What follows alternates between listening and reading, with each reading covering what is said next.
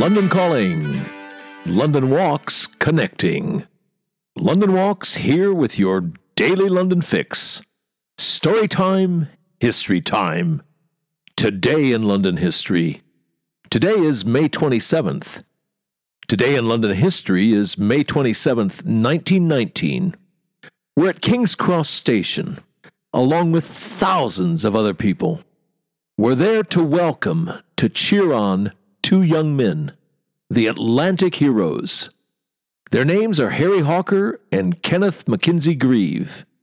Harry Hawker is of Cornish descent, but Australian by birth. Kenneth Mackenzie Grieve is English. They're airmen. Hawker's the pilot, Mackenzie Grieve is the navigator. A week ago, they were believed lost, dead, somewhere in the trackless Atlantic. They'd set out to make the first transatlantic flight. They flew a single engine biplane, the Sopwith Atlantic. It was powered by the best engine Britain could make, a 360 horsepower Rolls Royce V12. They'd made two striking modifications to the biplane. The undercarriage main wheels were jettisonable. That reduced drag and lightened the load. And they fitted a lifeboat into the fuselage in case something went wrong and they had to ditch in the sea. And something did go wrong, of course. But rather than watching this story go down the runway and take off in 2022 cadences, let's now listen to the distant echo of 1919.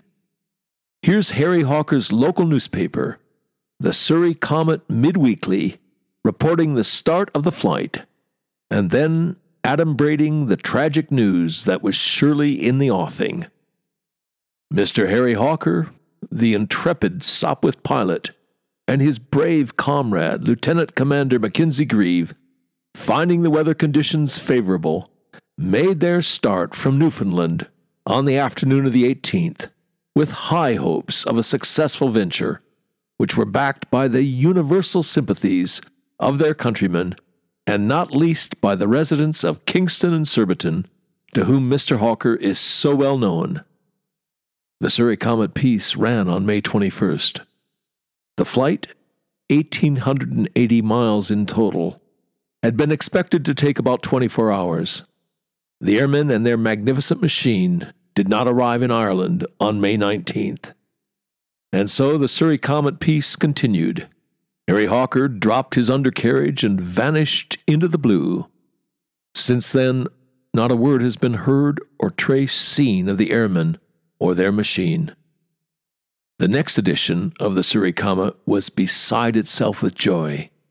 It was a four headline job Airman's Atlantic Adventure, followed by Hawker's Airplane Mishap and Rescue in Mid Ocean, followed by Plucky Flight of 1,100 Miles, followed by Whole World Overjoyed by Good News Received on Sunday. So, what happened? Yes, mechanical failure, 1,100 miles out. The radiator kept overheating. They tried everything, including stopping and restarting the engine. A one engine aeroplane over the Atlantic, stopping the engine and trusting that they could restart it. These were brave young men. In the end, there was nothing for it. They turned south to look for shipping lines, spotted a Danish steamer, the Mary, ditched the Sopwith in the sea two miles ahead of her. They were rescued by the ship after 90 minutes in the water and returned to England. Well, Scotland, actually. The Mary didn't have a radio, so the world was in the dark about the rescue until the Mary passed the butt of Lewis. It flashed the signal, Saved Hands Sopwith Aeroplane. News of the rescue was flashed to London and then out across the country. There was universal rejoicing and London readied itself for a second Mafficking. Do you remember the word? I used it in the May 18th podcast, which was about the tremendous celebrations that erupted in London when news of the relief of Mafeking came into the UK. The very name of the besieged South African town became a verb. To maffick was to celebrate both extravagantly and publicly. That was in 1900. 19 years later, London had another onset of mafficking. This one took place at King's Cross, where thousands of Londoners had gathered to meet the train that brought Harry Hawker and Kenneth Mackenzie Grieve home to London. There are three sequels to this story. One, in early June, an American steamer found the derelict Sopwith floating tail upward in the Atlantic. The American vessel rescued the biplane, brought it back to England. It was displayed for a time on the roof of Selfridge's. Two, the great press baron Lord Northcliffe. Yes, that's right, your memory serves. He was in a recent podcast. Anyway, the great press baron Northcliffe had offered a prize of 10,000 pounds to the aviators who made the first nonstop flight across the Atlantic. Harry Hawker and Kenneth Mackenzie Greaves didn't make it, but in recognition of their effort, the Daily Mail awarded them 5,000 pounds. The 10,000 pound prize would go to J.W. Alcock and A.W. Brown. They achieved the first nonstop crossing just a month after Hawker and Greaves' heroic failure. And of course, the prize of undying fame would go to Charles Lindbergh and his Spirit of St. Louis eight years later, when the man and his magnificent flying machine made the first solo transatlantic flight. 3. Harry Hawker will be dead in two years' time. On July 12, 1921, he's test flying a British Nieuport Nighthawk at Hendon. The plane entered a dive and didn't pull out of it. I like this story a lot for several reasons. First of all, it taught me things I didn't know. I, of course, have heard of Charles Lindbergh, who hasn't? But I was completely clueless about Harry Hawker and Kenneth Mackenzie Greaves. I'm glad I've got them on my radar. Second of all, the tale's comforting because it fits so well with a recognized, important, yes, quixotic national characteristic the affection for and honoring of failure. Think of Scott failing to get to the South Pole and dying in the trackless wastes of Antarctica.